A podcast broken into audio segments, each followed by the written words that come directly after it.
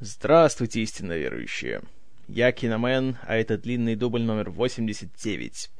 И сегодня мы продолжаем ретроспективу фильмов Кристофера Нолана фильмом «Престиж», который вышел в 2006 году.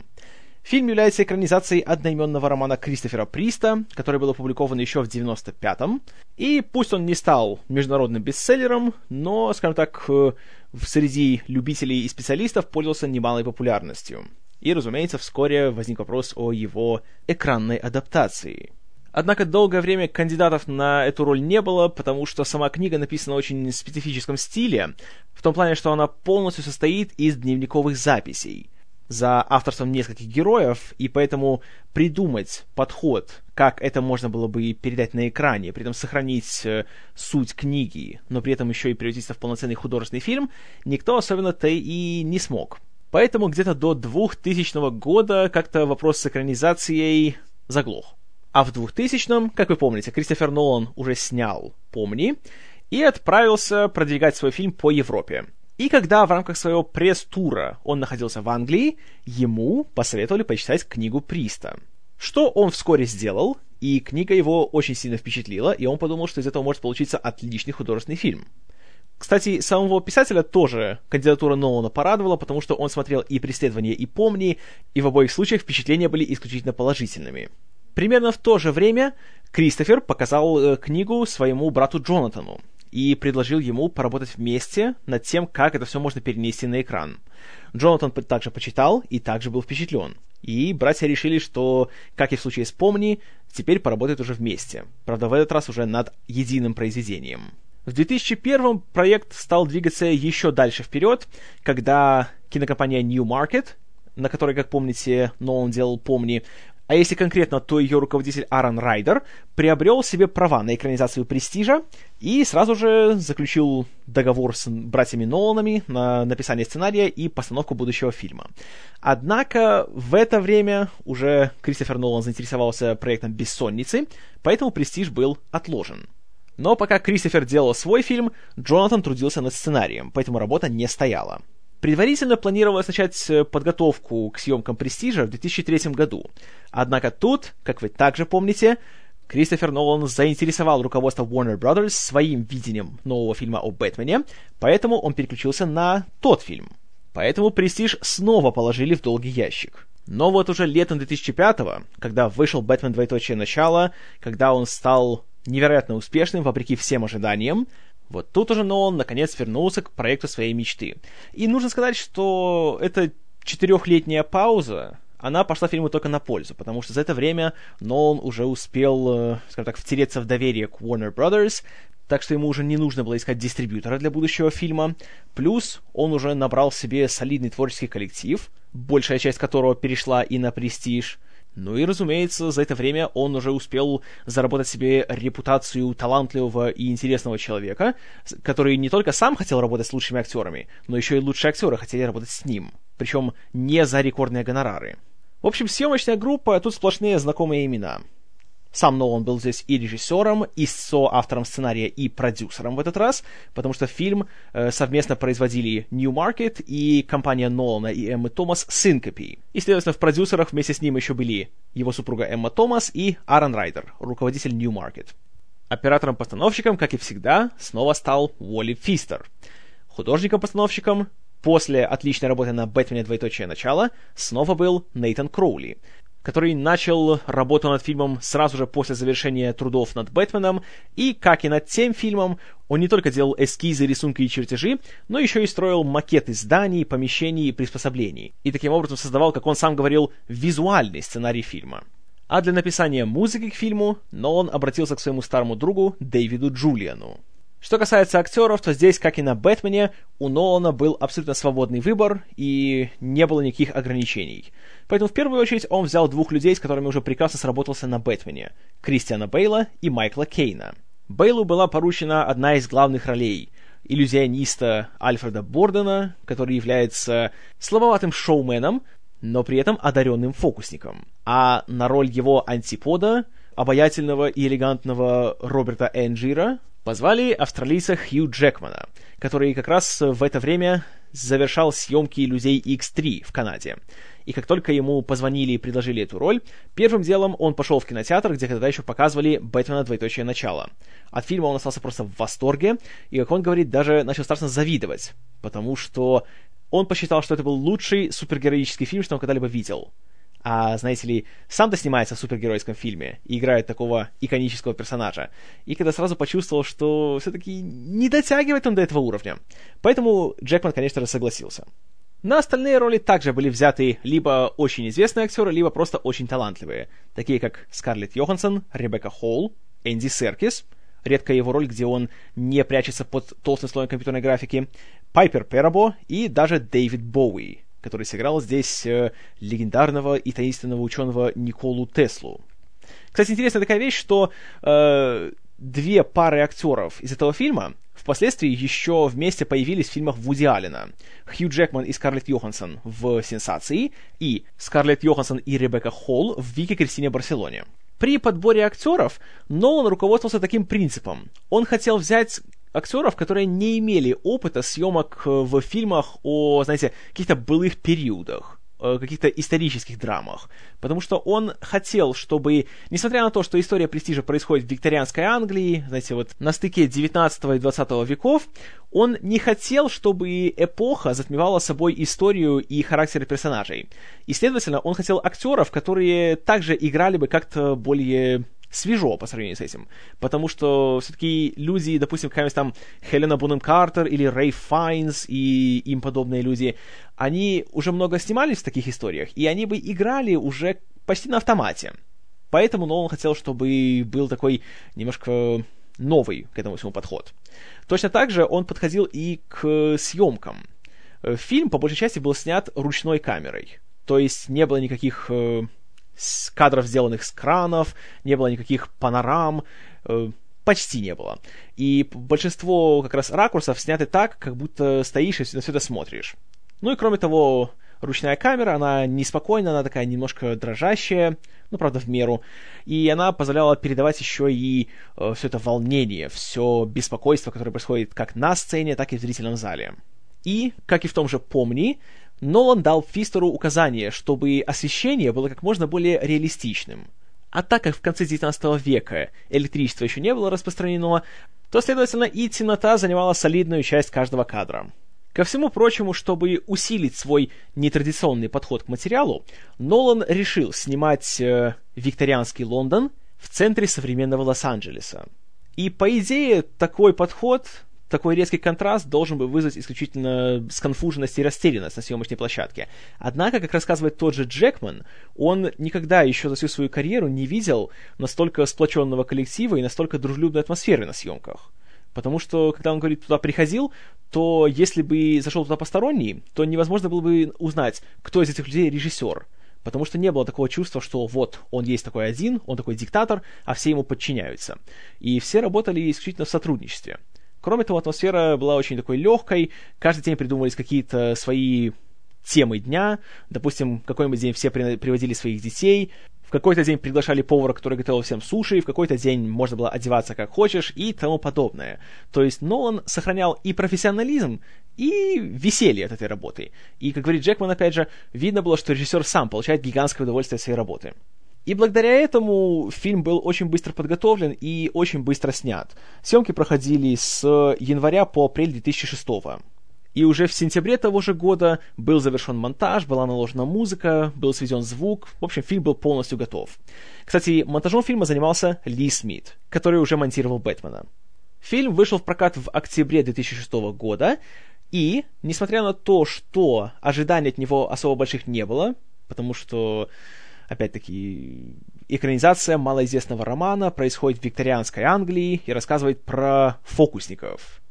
Но несмотря на это, несмотря на то, что как бы синопсис у него далеко не самый коммерческий, фильм собрал довольно-таки немалые деньги, стал на первое место в свой премьерный уикенд по сборам, и при бюджете в 40 миллионов долларов э, всего вместе по миру он собрал около 110. Конечно же, не сказочная сумма, а по сравнению с тем же Бэтменом, то и вовсе, скажем так, не особо серьезная, но, учитывая все обстоятельства, это был большой успех. Вдобавок к очень положительным отзывам критиков, фильм еще и получил две номинации на Оскар за лучшую операторскую работу и за лучшую работу художника.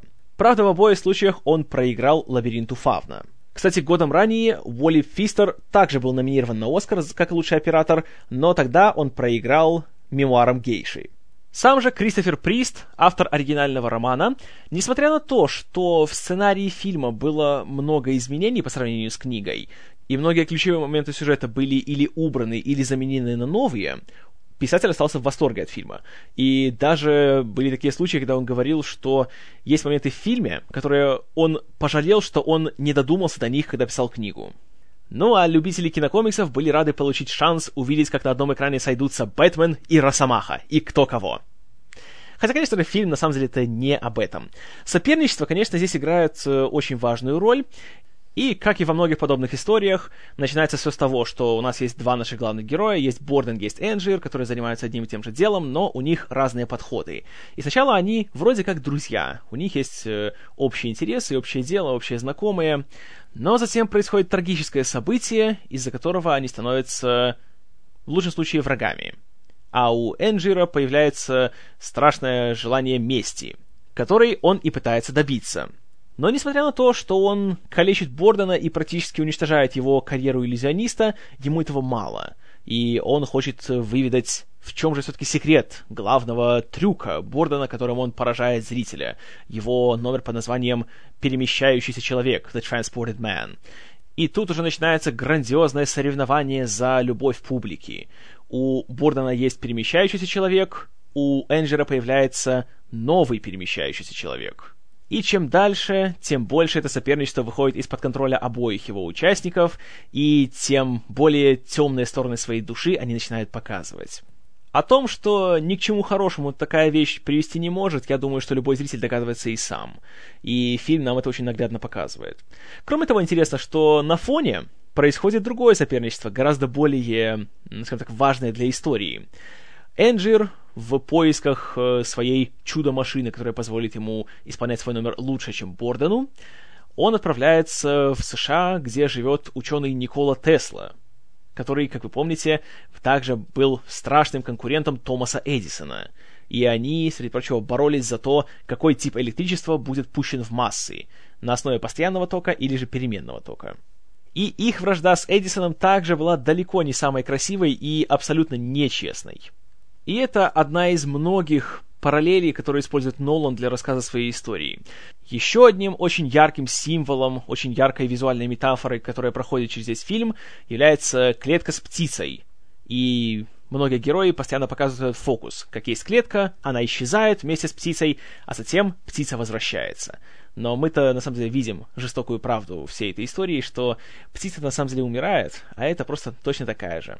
И это может обмануть зрителя, но далеко не каждого. И, конечно же, когда Борден выступает с этим же трюком, и он видит маленького мальчика в первом ряду, который плачет, он говорит, что «Нет, смотри, вот же птичка здесь». Он говорит, «А где же его брат?» И уже вот это вот, знаете, при первом просмотре это кажется просто таким моментом, типа, что «А, этот, этот парень смышленый».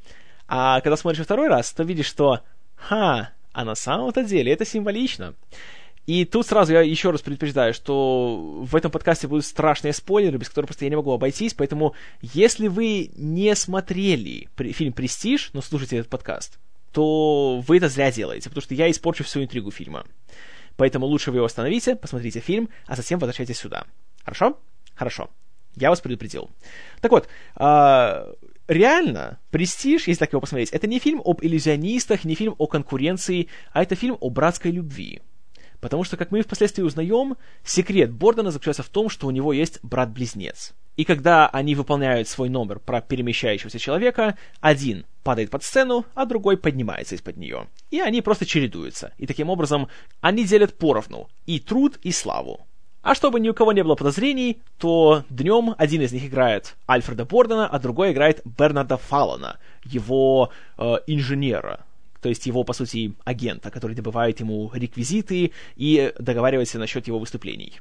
И интересно то, что весь фильм Энджир гадает, как же все-таки Борден это делает, в чем же его секрет. А мистер Каттер, которого играет Майкл Кейн, э, его инженер, который готовит его все реквизиты, сразу говорит, он использует двойника, как бы тут все просто. Но тот не хочет в это верить. А на самом-то деле Каттер прав. И Энджер решает, что он сделает то же самое. Он нанимает себе своего двойника, безработного актера Джеральда Рута, которого также играет Хью Джекман. И получается так, что и Джекман, и Бейл в этом фильме играют по две роли. И надо сказать, что прекрасно играют обе. И тут также есть такая интересная параллель, такое противопоставление того, как делаешь бизнес, когда работаешь со своими родными людьми, которые ни за что тебя не подставят, не предадут и пойдут на гигантские жертвы ради тебя. Что выражается в том, что когда одному Бордену отстреливают два пальца, то второй Борден готов пожертвовать своими двумя для того, чтобы сохранять вот эту свою иллюзию, то, что это один и тот же человек. Когда же Энджир нанимает Рута, у них начинается сразу вражда, потому что они-то чередоваться не могут, потому что Рут не может изобразить э, речь и акцент Энджира. Поэтому он все время остается на сцене, но он молчит. А Энджир вынужден завершать каждый свой номер, стоя под сценой. А как мы видим впоследствии, Рут оказывается крайне ненадежным человеком, который вскоре понимает, что на самом-то деле у него есть куда больше власти в этой ситуации. И все-таки Энджер получает совсем не то, чего ожидал. И за это жестоко платит. В частности тем, что он повреждает себе ногу, и до конца фильма он уже хромает. Кстати, что касается этого самого номера про перемещающегося человека. Интересный такой элемент в сюжете есть. Реально номер один и тот же. Э, что его делает Борден, что делает Энджир. Ну, до самого, конечно, конца, когда уже у Энджира появляется его э, супермашина от Теслы. Но при этом это подается так, как будто что-то новое. Его называют сначала то просто перемещающийся человек, затем новый перемещающийся человек, затем усовершенствованный перемещающийся человек, затем оригинальный, а затем еще и настоящий перемещающийся человек. Хотя в реальности суть одна и та же. И Тут самое интересное это то, как Кристофер Нолан понимал вообще этот сюжет и почему он, среди прочего, захотел показать его в кино. Потому что для него в данном случае работа иллюзиониста, вот эта работа с публикой, попытки ее удивить, ему она напоминает работу кинематографиста. Потому что в кино также ты делаешь иллюзию. Ты притворяешься, что то, что ты делаешь на экране, это реальность. Хотя на самом деле это, не так. И ты все делаешь, лишь бы как-то заставить зрителя в это поверить и забыть о его обычной жизни. И это сходство еще больше подчеркивается фразой Катара о том, что каждый волшебный трюк состоит из трех действий или трех актов. Так же, как и любой художественный фильм состоит из трех действий. То есть начало, середина, конец. Я вообще говорю о том, что вот эта вся вещь с названиями номера, она мне лично очень напоминает э, всю ситуацию с ремейками фильмов когда тебе показывают одну и ту же историю просто под разными названиями. За последние пять лет у нас есть столько примеров. Например, был Халк, потом стал Невероятный Халк.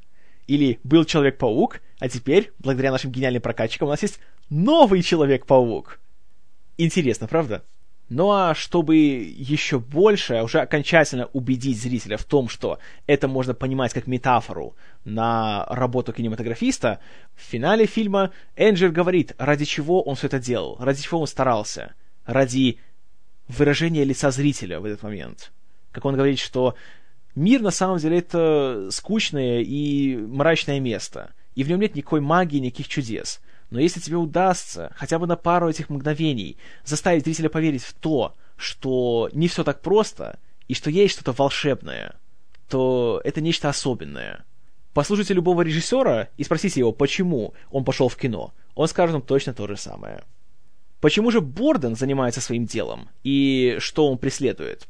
У него же все гораздо более прозаично. И тут также есть интересное противопоставление героев. Энджир, как нам говорят, является членом богатого, знатного американского рода, и он отправился в Англию, и он взял себе сценический псевдоним для того, чтобы, скажем так, не позорить своих родных тем, что он занимается такими э, нереспектабельными и легкомысленными делами, как э, создание фокусов на сцене. В то же время Борден является человеком из рабочего класса, у него нет денег, он едва ли зарабатывает себе на проживание своими номерами, и очевидно, что он старается как-то выбиться в люди, стать звездой, не для того, чтобы вот именно, знаете, дарить людям э, радость и как-то улучшать их жизнь, а для того, чтобы доказать этим всем богачам, что он ничуть не хуже, и на самом деле он круче их всех. У него есть такой секрет, который они никак не разгадают, и у него есть номер, который они ни за что не повторят. И это такой комплекс, который очень часто можно встретить в жизни. Особенно, допустим, э, если человек из, скажем так, с периферии, хотя не люблю это слово, если он приезжает в большой город, и там видит, что есть люди, которые там родились и там учились, и, допустим, он приходит на работу, то у него всегда такая мысль возникает, типа, что, ну, конечно, вышел из города, он-то все легко это было делать, а вот я, понимаете ли, из деревни, я сам себя сделал, я сам себя поднял, вам-то до меня, о, и такая вот начинается всегда вещь.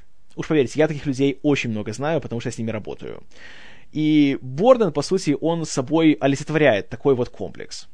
Еще одна тема, которая поднимается в фильме и которая довольно интересно здесь показана, это тема преданности своему делу. В начале фильма и Борден, и Энджир идут на выступление некоего китайского фокусника, который старый, который такой немощный, все время хромой, и все думают, что он такой слабенький, как он может делать свои эти номера. А в реальности оказывается, что на самом деле он в отличном состоянии здоровья, и он просто притворяется слабым и хромым, чтобы никто не заподозрил в том, что он как-то там, знаете, какие-то махинации проводит при своих номерах. И Борден весь фильм говорит, что вот, что нужно, чтобы стать реальным фокусником, и чтобы быть успешным, и чтобы никто тебя никогда не расколол. Надо полностью, круглосуточно, независимо от того, э, смотрит кто-то на тебя или нет, ты должен полностью быть вот в этом вот образе. И на протяжении всего фильма мы видим, что как бы, да, Борден это делает. Они со своим э, братом Бернардом, будем считать, что так его зовут, они именно что перевоплощаются в, этот свой образ и ежедневно меняются. А Энджер, он, понимаете, такой поверхностный, он как бы и вглубь не вникает, и ему это никак не понять. И вот тут как раз момент есть, который я уже писал это в комментариях, момент, который подчеркивает, что фильмы нужно смотреть именно что в оригинале потому что дубляж в данном случае, он убивает одну из самых важных черт характера этого героя. У Энджера есть такая особенность. На протяжении всего фильма он говорит с американским акцентом, хотя он в Лондоне. И он американец. То есть он просто приехал сюда, знаете, он гость в этой стране. И параллельно с этим, когда мы видим уже историю того, как э, Борден сидит в тюрьме за то, что его обвиняют в убийстве э, Энджера, к нему приходит адвокат, представитель фокусника-любителя лорда Коудлоу, который хочет купить его секрет ко всем его номерам. И в конце мы узнаем, кто такой этот самый лорд Коудлоу. Это и есть Роберт Энджир. И в этот момент он уже говорит с британским акцентом. И этот факт показывает нам, что на самом-то деле Энджир ничуть не хуже Бордена понимает, что такое вселиться в роль и не выходить из нее круглые сутки. Потому что даже со своей трагически погибшей супругой, которая играет Пайпер Перабо, он и тогда играл роль американца Роберта Энджера. Хотя на самом-то деле это не он, это вымышленный образ. И именно в оригинале, когда ты видишь эту смену его манеры речи и его акцента, то тогда понимаешь, что на самом-то деле Энджер обставил Бордена, а не Борден Энджера. А когда смотришь фильм в дубляже, то этот момент теряется. Так что это еще одна причина для меня проповедовать просмотр фильма в оригинале с субтитрами. В общем, это я говорю о том, что в фильме хорошо. Но фильм не идеален. У него, конечно, есть некоторые недостатки, которые для многих могут э, подпортить просмотр. В первую очередь, конечно, это его концовка. Когда в финале вся эта история превращается из э, психологического триллера в просто фантастику, потому что вот эта машина, которую делает Тесла для Энджера, иначе как фантастическая ее назвать нельзя, потому что она, по сути, это такой ксерокс для людей, то тут, конечно же, этот поворот сделан очень резко, и я все еще, знаете, так сомневаюсь насчет того, насколько он уместен в данном случае. Конечно, все это подано хорошо, но так если задуматься, то он взят абсолютно, когда так вот, как будто из другого фильма притянут сюда. Поэтому я не могу сказать, что он 100% здесь э, естественно смотрится. Хотя, конечно, с его помощью э, Нолан еще дальше выводит свою метафору по поводу того, что э, вот один человек падает под сцену, так же как птица прячется внутри стола, и так же как Борден опускается под сцену, выполняя свой номер – и здесь Энджер всегда, как он говорит, боится, потому что не знает, кем же он будет. Тем парнем, который окажется в ящике с водой, или же тем, кто будет этим самым престижем, завершением номера. Как это сделано, это хорошо. Но вот что сделано, это все-таки вызывает сомнения. Еще один момент, который, на мой взгляд, мог быть получше, это уже любимая для Нолана нелинейная хронология. Только здесь, по крайней мере, первые минут 20 фильма, если честно, я так немножко запутанно его смотрел. Потому что тут у нас э, начинается все почти что с конца, мы видим Бордена, как он видит, как Энджер умирает, его отправляют в суд, он в тюрьме, он читает дневник Энджера, о том, как Энджер читает дневник Бордена, о том, как Борден познакомился с Энджером и так далее. И такая вот матрешка из повествования, она, я должен сказать, здесь она поначалу так э, требует немалого внимания, чтобы к ней привыкнуть. А во-вторых, я не считаю, что в данном случае это оправдано. И я не могу придумать ни одной причины, по которой нужно рассказывать эту историю в такой вот нелинейной хронологии. И на мой взгляд, как раз, если бы его пустили в нормальном порядке сцен, то фильм ничего бы не потерял. Потому что в том же «Помни» обратный порядок сцен был оправдан. Здесь же, на мой взгляд, все-таки нет. И еще один минус фильма, который, в принципе, можно назвать общим для всех фильмов Нолана, это женские персонажи. Все-таки, что ни говори, да, Нолан талант, да, он делает прекрасные фильмы, но его все фильмы интересны с мужской точки зрения. У него интересные герои мужчины. Они сложные, они неоднозначные, они делают яркие поступки, которые заставляют тебя задуматься и так далее. Но женщины в его фильмах, откровенно говоря, недоработаны, на мой взгляд. Как и в случае с «Престижем». Скарлетт Йоханссон, знаете, при всей моей любви к ней, она здесь просто как-то не на своем месте. Она тут как один из тех реквизитов, которые использует фокусник. Она просто ходит на экране, и реально от нее пользы особой нету. Пайпер Перрово тоже. Она появляется минут на пять, и роль у нее достаточно важная, но как-то, не знаю, как-то уж очень быстро она забывается. Вот Ребекка Холл хороша. Тут как бы ничего плохого не скажу. В роли э, супруги Бордена, которая не выдерживает эту двойную жизнь, она, конечно, очень эффектна. И это был первый фильм, где я ее увидел, и с тех пор, где бы я ее не видел, в каком фильме она бы ни была, она меня всегда впечатляет. Да, она прекрасна. Но ее довольно мало в фильме, и она... Вскоре она уходит из сюжета, и как-то без нее уже не так хорошо.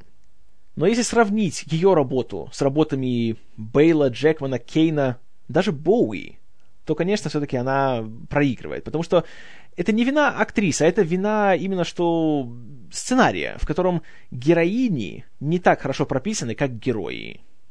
Однако, подчеркиваю, не так хорошо. Это не значит, что они плохо сделаны. Просто могли бы быть лучше. Подводя итог, моя оценка фильму будет 8 баллов из 10. Я рекомендую его к просмотру.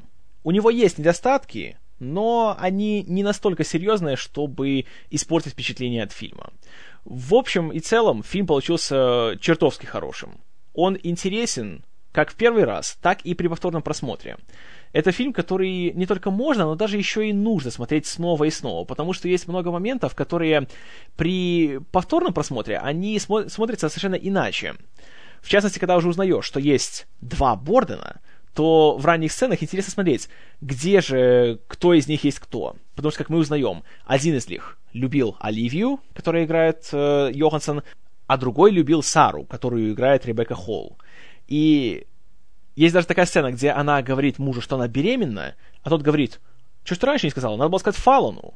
И тут понимаешь, что это, значит, тот, кто сейчас Фалан, это настоящий отец твоего ребенка. Тот, кто на самом деле вот ее именно что любит. И вот таких маленьких моментов в фильме много.